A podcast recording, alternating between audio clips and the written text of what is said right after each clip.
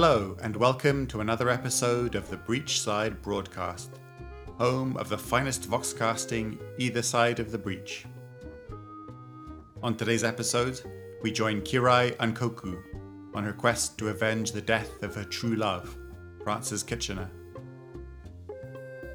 Her path will bring her face to face with the mysterious hanged man named Jack Daw. I hope you enjoyed part one of The Past is Never Dead, right after this word from our sponsor.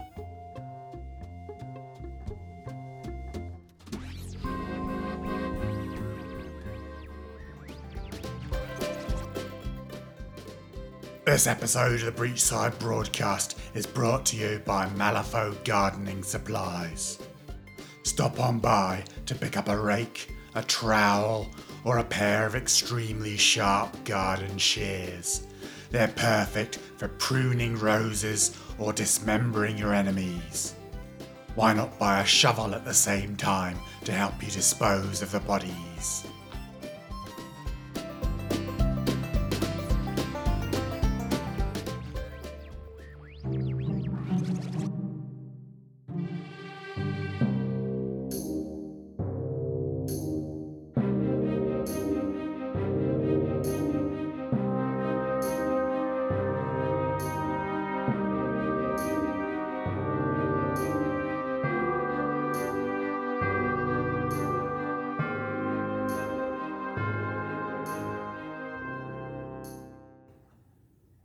The Past is Never Dead by Mari Takuda. Now entering the breach of the Great Boundary. The conductor announced over the loudspeaker. As the night sky outside the windows gave way to the sinister darkness of the breach, a hush fell over the passengers. The train rattled and hissed. Under the train car's swaying lamps, men and women perched on the uncomfortable seats. What's out there? The one child on the train asked, his voice small and high.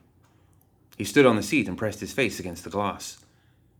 After only a moment, he paled and sat, silent. Something in the murky blackness had alerted him to the dangers he would face once they reached their destination. He was one of the smart ones. Kirai saw a few passengers clutch at the icons their particular religion favored. Others appeared impatient and restless, with a vicious light in their eyes. Only the desperate, recklessly greedy, or savagely lethal came through the breach. With a buzzing hiss, the lamps flickered out all at once. Several passengers screamed in surprise. Instead of reflecting the inside of the train, Kirai could see outside the heavy glass windows. In that instant, she saw a figure on a nearby hill, silhouetted against the night sky, a noose hanging from his neck and a hood over his head. Even from the shadows, he seemed to stare at her. A chill ran up and down her spine. What a welcome. The lamps flared. Once again, she saw her own face in the glass. Malifaux Station. The conductor called out as the train's rattling slowed. Kirai grabbed her valise and made her way down the train. With light footsteps, she stepped around enthusiastic passengers who tumbled into the aisle. Several times she pushed past people who stood frozen, still unsure of their decision to leave their Earthside homes. Some small part of her pitied them, though their caution made them the likeliest to survive this wild place. As she reached the station platform, Kirai smoothed the wrinkles from the skirt of her conservative brown walking suit and adjusted the monstrosity of a hat on her head.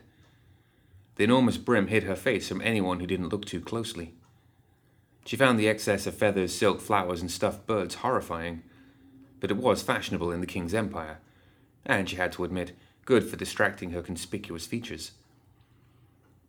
Guild parasites, union bloodsuckers, and regular grifters descended on the passengers. Not even the roar of the train heading to Industry Station could cover the clamor of deceit and extortion taking place in the city's entryway. The telltale sounds of a fight breaking out reached her. No doubt about it, she was home. With a tight grip on her valise and on the lookout for pickpockets, she moved through the crowd. It was easy. There was always a little space around her, as though the living could feel the touch of the dead she brought with her everywhere. Even still, the crowded station slowed her down. Excuse me, A hand reached out and grabbed her upper arm. A glance down revealed shoes and uniform trousers. Guild Guard. It took all of Kirai's willpower to keep herself from reflexively reaching for her weapon. There were too many people for a fight here. She kept her face tipped forward and covered by the brim of her hat. Yes? I have a few questions to ask you, the guard said. She plucked his fingers from her arm and stopped in the middle of the floor. What do you need to know? We're checking luggage to make sure no contraband comes in with the passengers, he explained. The guild inspected our bags before we boarded the train, Kirai replied, a chill in her voice. Besides, she'd already paid a hefty bribe to bring the relic she had in her valise back with her. Sometimes our Earthside compatriots are not as thorough as we'd like them to be, the god chuckled. We're also looking for criminals trying to come through. Kirai almost snorted. This side of the breach was rife with those who had little respect for laws. And you think I am a smuggler or a criminal? Well, I'm not suspicious of you, he said hurriedly. I just need your bag so I can take a quick peek. At my personal effects in this public place, she asked. I would rather you did not. Why? the guard laughed. Do you have something to hide? Everybody does, do they not? He leaned over to get a closer look at her face under the brim of her hat. His eyes widened as he caught a glimpse of her. She lifted her head and saw him staring past her at a collection of wanted posters decorating a station wall. In the upper right of the collage hung a crooked rendition of Kirai's face. You were Kirai Ankoku, he breathed. He reached for his revolver and the whistle hanging from his pocket. How inconvenient, she replied. Before he could call out, she snatched the knife from his belt and sank the blade through his ribs and into his left lung. He made a strange gurgling sound and sank to the ground. She was already walking away when the first scream started. It was her, a voice called after her. The one in the ugly hat. Footsteps followed. Kirai swore under her breath and ducked into the ladies' retiring room. I guess Philip is not getting this hat after all. She yanked the hairpin out of her hair and tore the hat off of her head. Stomping footsteps and voices came from the hall. As she slipped out of her clothes, she pulled a wrinkled yukata out of her valise. She shrugged and thrust her arms through the sleeves. She had just shoved her Empire style clothes out the window and was adjusting her sash when two guild guardswomen burst through the door. With a bland expression, Kirai turned to face them. Have you seen an Empire woman in a terrible hat come through here? One of the guardswomen demanded. Kirai blinked. No. You look awfully familiar, the other guard mused. Have we met before? Kirai shrugged and thought back to the wanted poster. I often work in the Little Kingdom. I've probably seen you there, the guardswoman murmured. Qi and Gong, at one time. The guardswoman studied Kirai. Come on, we have to find that woman, her partner snapped. Kirai let out her breath slowly as the two guards stomped out of the retiring room. That is not ideal. She set her long hair down to cover her face as she left the retiring room and headed for the doors. New inhabitants of the city crowded around the bleeding guard sprawled on the floor of the station. Those who knew this place went about their business, not giving the growing crimson stain another glance. She walked at an unhurried pace, dodged guards, and tried not to draw attention to herself. Finally, the doors closing behind her muted the cacophony. She took a deep breath. It was blessedly quiet. The air filled her nose, smelling both bitter and charged, like a lightning strike. It was familiar and menacing. Home indeed. From around the corner of the building, Kirai heard someone announce, We found the hat. It's truly awful. Search everyone, came the immediate command. Kirai left through a back door and slipped down the road, vanishing before anyone could stop her. The breeze enveloped her like hushed voices. She hadn't been gone long, but Kirai had almost forgotten how it always sounded like this place was speaking to her. Perhaps it was in its own way. It was an unsettling but not unsurprising thought. Kirai glanced back behind her again. Every time she heard voices or a vehicle, she melted into the shadows. The cobblestone streets were dark and grimy. The lights were dim and intermittent. Where she was going, there were no guardsmen to intervene in anything untoward. Her shoulders relaxed. She liked it when she was the most dangerous thing around. Besides, she only had so much time and hoped that no more distractions waited for her. Just before she reached the city proper, she spotted a quiet side road. In the moonlight, it appeared abandoned and overgrown. Tree roots slithered across it. The strange, spiky weeds that grew in this place burst from the ground. With a purposeful gait and as long a stride as her yukata would allow, she headed that way. Why do we have to go to the hanging tree at this time of night? An annoyed voice beyond a turn in the road demanded of an unseen companion. At the sound, Kirai, with quiet steps, shifted into the shadows on the side of the road before the speaker or spoken to saw her. People keep seeing Jack Jackdaw after those idiots try to steal the tree, so now we have to guard it, came the reply. Two guardsmen clomped toward her. Lucky us. Kirai ground her teeth. Someone just had to report Jack Daw sightings tonight. The guild just had to send guards right now. Don't say his name out loud, Jonas, the first guardsman hissed in warning. That's a stupid superstition, Jonas replied, puffing his chest up. As they approached, Kirai saw his eyes warily move from side to side, belying his bravado. Besides, it's not like we'd be able to do anything against something like him, Jonas' partner muttered. He wasn't wrong. Kirai unsheathed her shears. You worry too much, Kuin. Jonas chuckled as he patted his gun. No one's even seen Jack Jackdaw at the hanging tree since he left. Besides, nothing's getting past us to. His severed head thudded to the ground, punctuating Jonas' final word. Kuin screamed. Kirai flicked Jonas' blood from her shears and stared at the remaining guardsmen. I have business this way. I would let you live if you let me past. The guardsman fumbled with his gun, floundering with the hammer until he forced it back with a metallic click. He pointed the gun at her. Are you working with Jack Daw? How do I know you'll really let me live? With a wave of her hand, she gestured for him to move aside. His hands trembled. His knees shook but he stood his ground. This was taking too long. Dropping into a crouch, Kirai lunged forward, plunging her sharpened shears into his torso before he could fire. Kuin let out a wet gasp as he collapsed to the ground. Kirai kicked his gun away from his grasping hands and continued down the road. Now we'll never know, Kuin. The breeze picked up, twisting Kirai's hair around her, dancing playfully. This place seemed pleased by the blood she'd spilled, like always.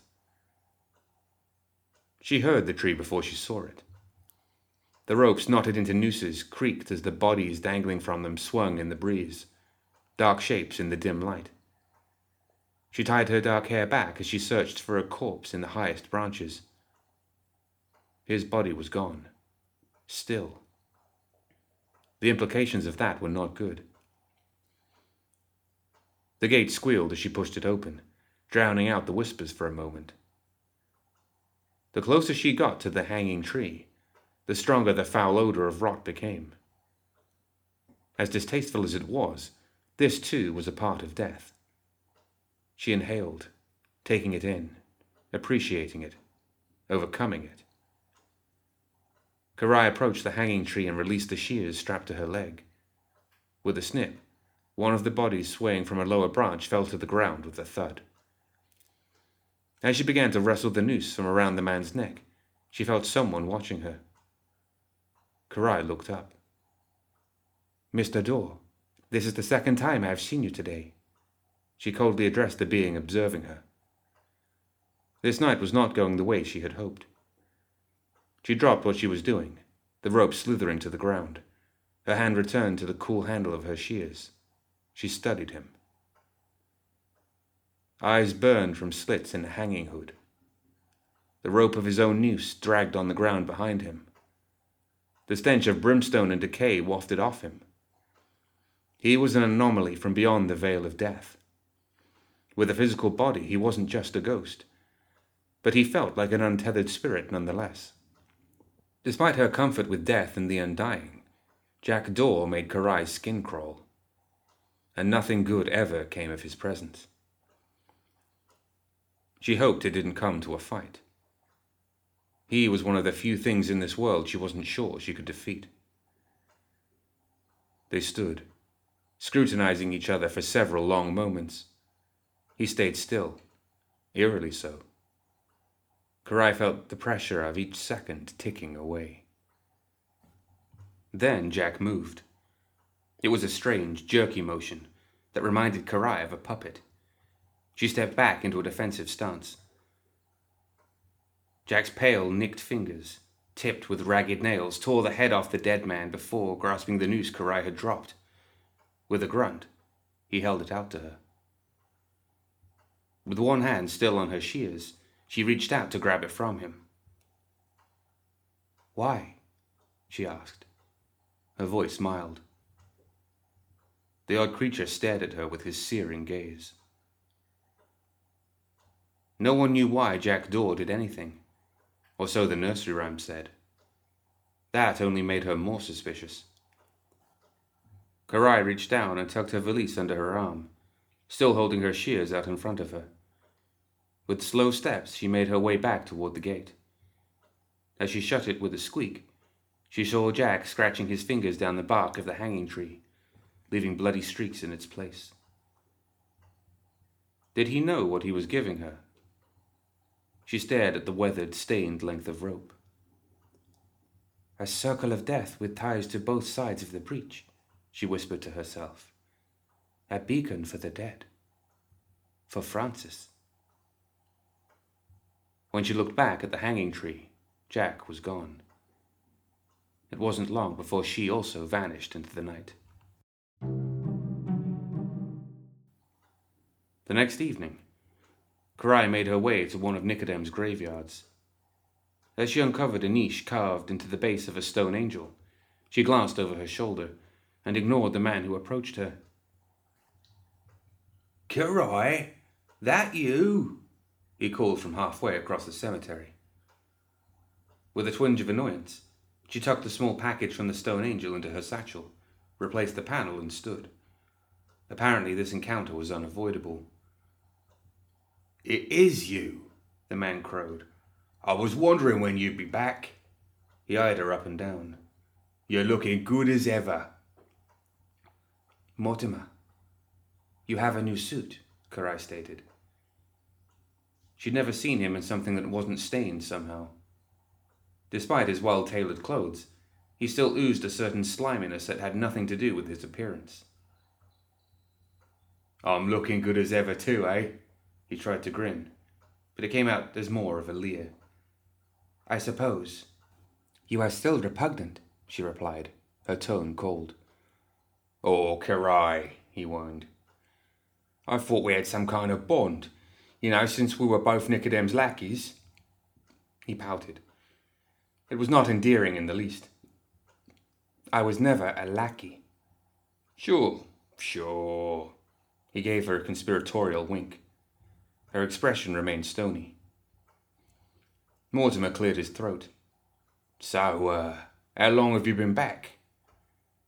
I would like to speak to Nicodem. Where can I find him? She said. If he was going to bother her, he could at least be useful. No small talk, eh? Mortimer grumbled with a hopeful look at Kirai. No. With a suspicious glance around, Mortimer leaned in closer. Kirai took a small step back. He pouted again. Nevertheless, he whispered, Nicodem's dead. What? Are you surprised? Mortimer asked. Is that your surprised face? It's not much different to your normal face. Explain. Well, you're not terribly expressive if you know what I'm saying, he babbled. Never have been. About Nicodem. A headache began to form behind Kirai's eyes. Mortimer had that effect on her. The death marshal's got to him. That justice wench sliced him up. He shuddered. The guild. Again. Who is running his graveyards? Kirai demanded. I need a body. Good luck with that, the man shrugged. The temptation to kill the toad where he stood was a powerful one, but she was running out of time. Instead, she forced the words through her teeth. Can you help me get a body? Like partners? Mortimer perked up. Kirai regretted saying anything. Yes. He puffed himself up, held his lapels, and thrust his chest out. Apologies, pretty lady. I can't partner with you today. I'm going to be late as it is. She shrugged, annoyed in more ways than she knew possible. However, I can loan you a minion of your very own, Mortimer said with unbearable condescension. Fine. Mortimer's eyes twinkled. But you loan me, he sang. Her stomach turned. This was for Francis. For Francis. Fine. He clapped his hands with glee. Come with me. She nodded and followed the bouncing steps of Nicodem's former bootlicker. Ta-da! Mortimer opened the door to the back of the funeral home. The undertaker's assistant helps me with corpses all the time. He's just through here. I've a bit of a way with the current owner of the graveyard here. Mm-hmm. Not like I had with the previous undertaker, though. Mortimer looked at her expectantly. She walked through the door and ignored him. Nicodem, Mortimer hissed. He was the previous undertaker. You had better get going. I would hate to make you later than you already are, Kirai said, with a look at the door. Oh, well. Let me put it this way. If you do not go, I will kill you, and you will never make it to your meeting at all. She casually brushed her shears with her fingertips. Bye, Kirai, nice seeing you, welcome back. And he was gone. Kirai massaged the bridge of her nose. No one was more maddening than Mortimer, but he was occasionally helpful, which just made his existence even more maddening. It was a vicious punishment or a cosmic joke. She wasn't sure which. She pushed through a heavy curtain that rasped against the rod holding it up. The choking smell of formaldehyde hit her. A young man, thread and needle in hand, was sewing up a crude incision in a dead woman's flesh. When he looked up, he exclaimed, Kirai! She studied his dark hair, chiseled features, scar, and eye patch. You have changed occupations, Jean. The corner of his mouth quirked up, equal parts amusement and despair. His fingers anxiously hovered in front of the piece of cloth, covering his right eye. The pink ridge of a scar ran from his hairline to his cheek, and underneath the eye patch. He grimaced. It doesn't pay as well. Kirai tilted her head and studied him. Madam Winter would not throw you onto the street for that. You are still handsome, just a bit more menacing. That is not a bad thing. If only Madam Winter still rang the Qi and Gong, Jeanne lamented. She waited. Jeanne continued. She died. Renzo took over as the manager. So she would have to deal with Renzo and not Madam Winter. That was not ideal. I see, Kirai said with distinct iciness. You were never fond of Renzo, were you? Jeanne mused. In fact, she liked Renzo even less than she liked Mortimer. That hadn't always been true, though. Did he kill Madame Winter? she asked. I suspect so, but he covered it up well. The young man sighed, and his shoulders slumped forward. Takara helped him, I'm sure. There were good people at the Qi and Gong. Renzo and Takaro did not fit into that category. What do the Ten Thunders think? There were a lot of variables to consider with this change of power.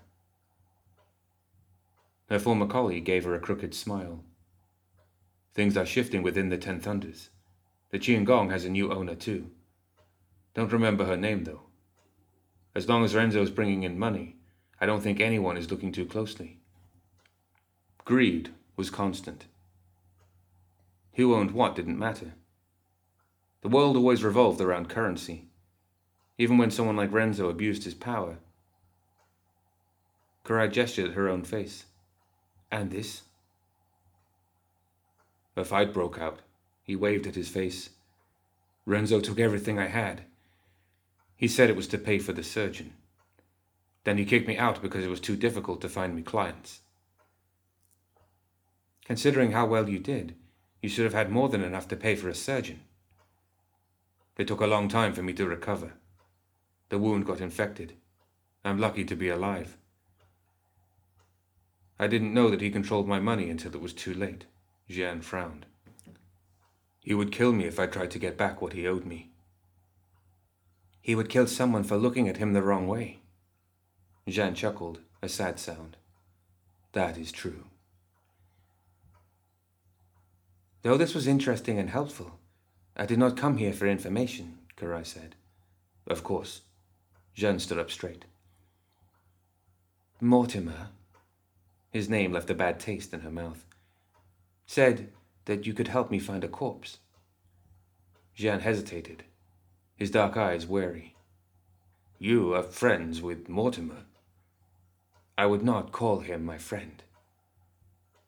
But it's true that you raised the dead. In a sense, yes. Kirai raised a hand. An ethereal being flickered into view above the corpse on the table. She clenched her fingers into a fist. A mask settled on the ghost's face, binding it to her. The man shuddered and backed away, needle and thread still in his hands. That is not right, Kirai. She shrugged and waved her hand, dissipating the mask and dismissing the spirit. How could you possibly need my help? He stared at where the ghost had vanished. My ghosts do not fully exist in this plane. They can kill, but they cannot help me haul a body. Oh. Jeanne pointed at the body on the table. Want her. She was a murderer and terrible tipper and she could do with some punishment in her afterlife. Kirai shook her head. I need a specific body, Francis Kitchener. And I need to keep it from the guild. Hmm. He is in one of those fancy mausoleums, right? Yes. His father was the previous Governor General. Yes. Jeanne started and examined Kirai. Wasn't he the reason you left? He was more than your client. Kirai nodded once, a curt movement. That was why they told us not to fall in love. Jeanne gave her a disappointed look. She knew, but she didn't care. Will you help me? His eyes softened. Of course. You are still my friend. It is a bit more prominent an area than I would like. But I think we can get Francis out of there. There are only a few guild guards at any given time in the cemetery. We can dodge them and get your body wherever you need it. First, we need a wheelbarrow. I will meet you at his mausoleum. Jeanne wiped his hands on his apron and moved toward the curtain. And I need you to deliver him to the Qi and Gong. Kirai peered at him out of the corner of her eye. Jeanne groaned as he turned to look at her. Kirai, you can't be serious. She faced him. The nice room at the end of the hall on the top floor. I don't know if my friendship goes this far, he grumbled. I will pay you double what Mortimer does. He sighed. All right. I want you to know that I would have done it for free. He slipped past the curtain, his movements as graceful as ever. This way, I will not owe you, Kirai mumbled to his retreating back. And even though she'd never visited Francis' mausoleum, she knew her way there. She'd stood on the other side of the graveyard's fence enough times to know. It was also impossible to miss. His mausoleum was a hewn stone affair that was as gaudy as the hat she'd bought Earthside. As she got closer, she smelled incense and perfume so strong it made her sneeze. Every surface was carved or gilded. It was awful. a gift from a Governor General father who never knew him. She placed her hand on the cool stone. I know that you hate this, Kirai said, as she took in the small, overwhelming building. A brief chill brushed against her shoulder. She took that as agreement. A pair of ostentatious metal doors with a heavy lock on the front blocked her way in. She lifted her hand, prepared to summon one of the other inhabitants of the cemetery. But a familiar odor undercut the overwhelming perfume emanating from Francis' grave, and she froze. Dragging footsteps made their way around the stone structure. Jack Daw shambled into view, his filthy torn pants and discolored skin in sharp contrast against the flawless marble. We meet again, Kirai said, in cold greeting. His eyes stared out of his hood at her. It was unsettling to have his gaze trained on her. It was as though he had focus but no intent of his own. You are soulless, Kirai concluded. He snapped his teeth together. After another moment of his intense glare, he turned and walked away with his stiff, telltale gait.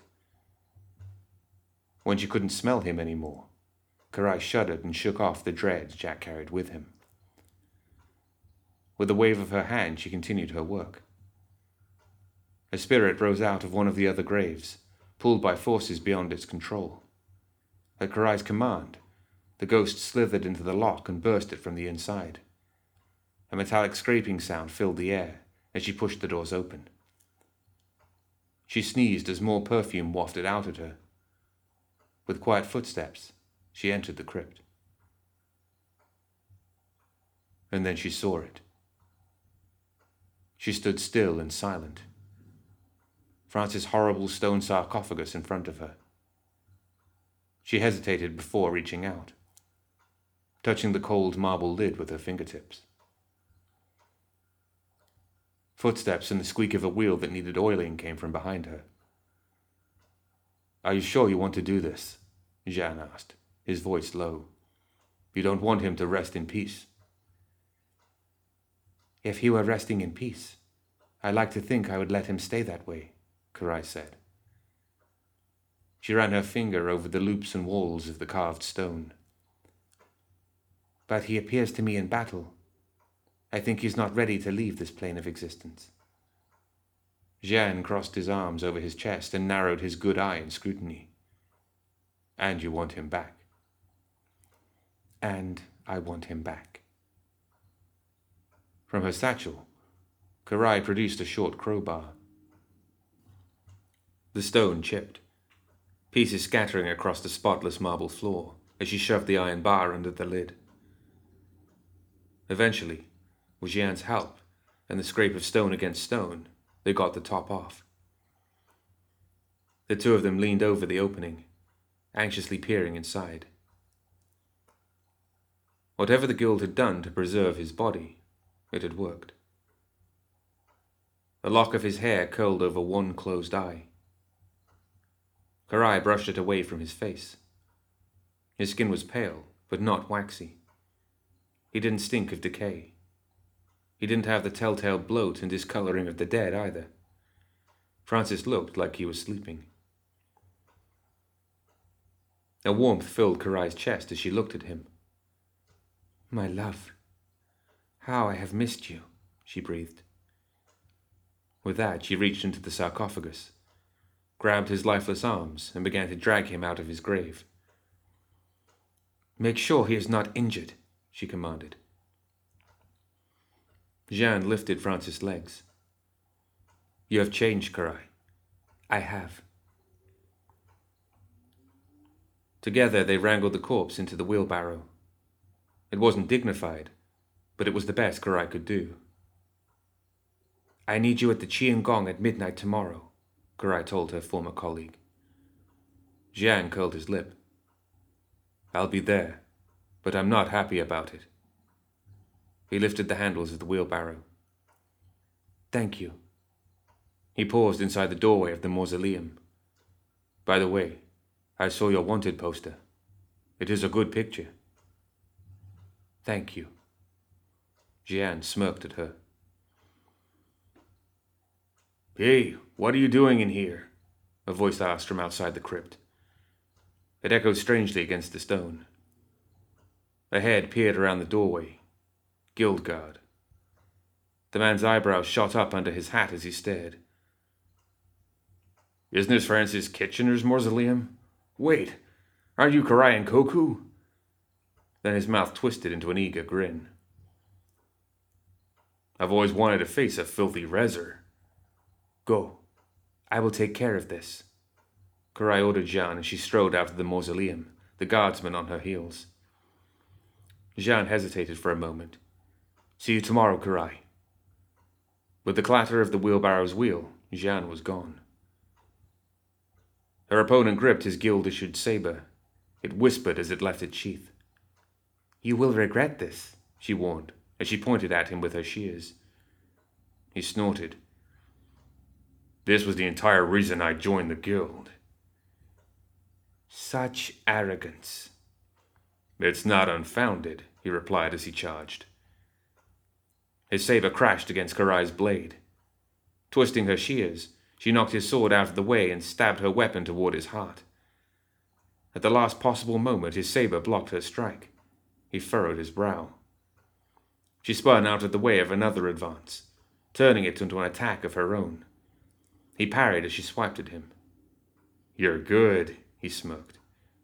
So was he. Better than most low level guild guards. How irritating. A wild swing nearly beheaded her. Her shears just missed lopping off his leg. Back and forth they fought, dancing around each other, their blades ringing when they clashed. Her hair stuck to the sweat on the back of her neck. She panted.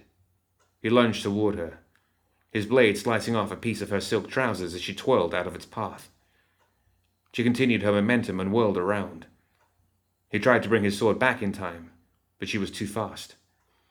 With a spiraling movement of her own weapon, she sent his saber clattering among the gravestones. His hand darted into his coat, revealing a tiny hidden handgun. He pointed it at her.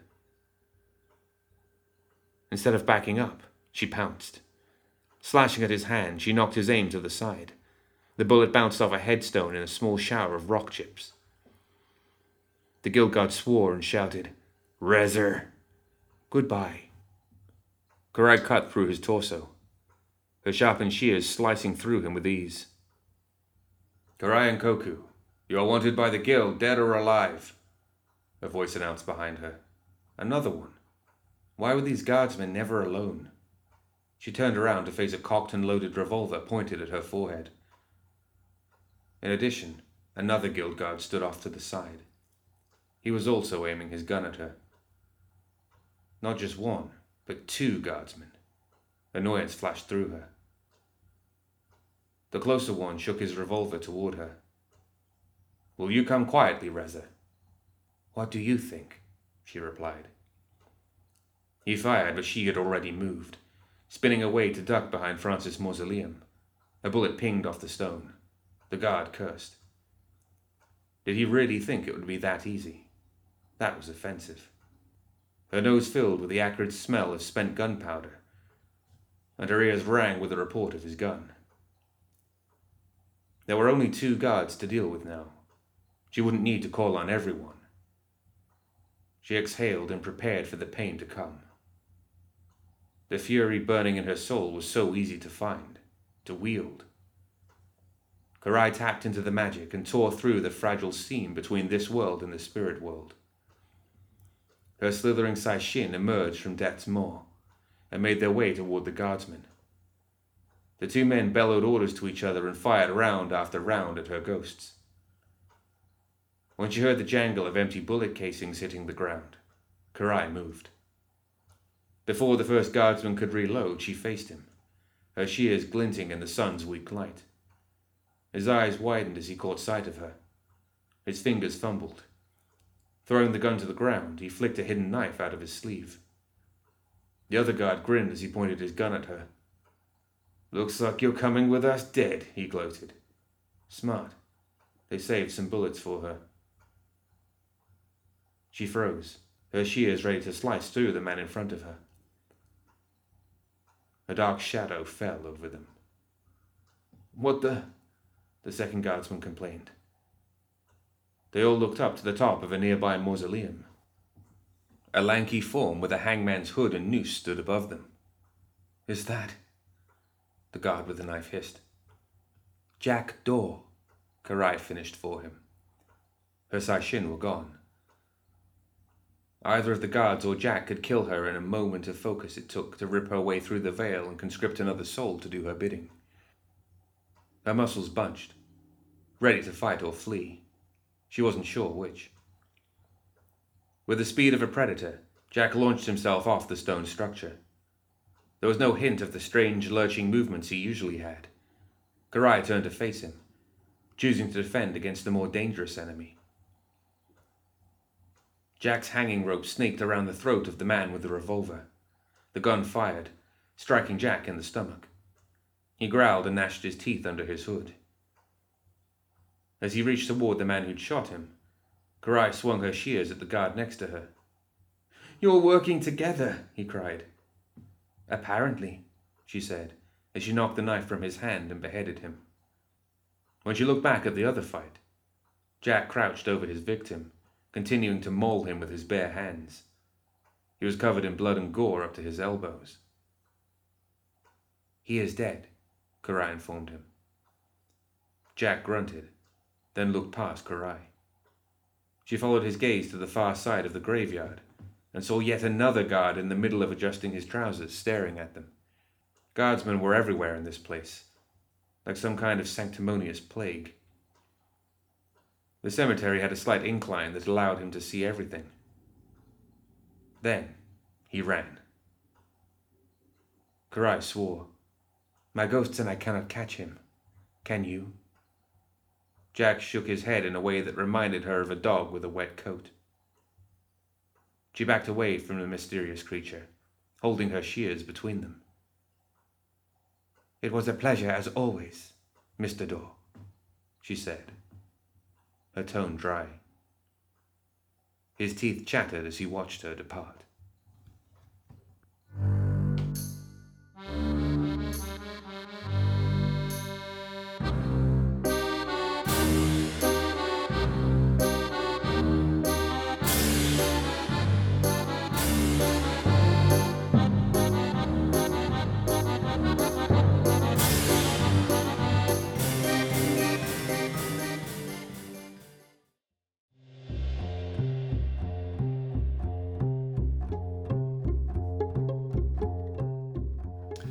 That's it for another episode of the Breachside Broadcast. Join us next time for part two of The Past is Never Dead on Tales of Malifaux.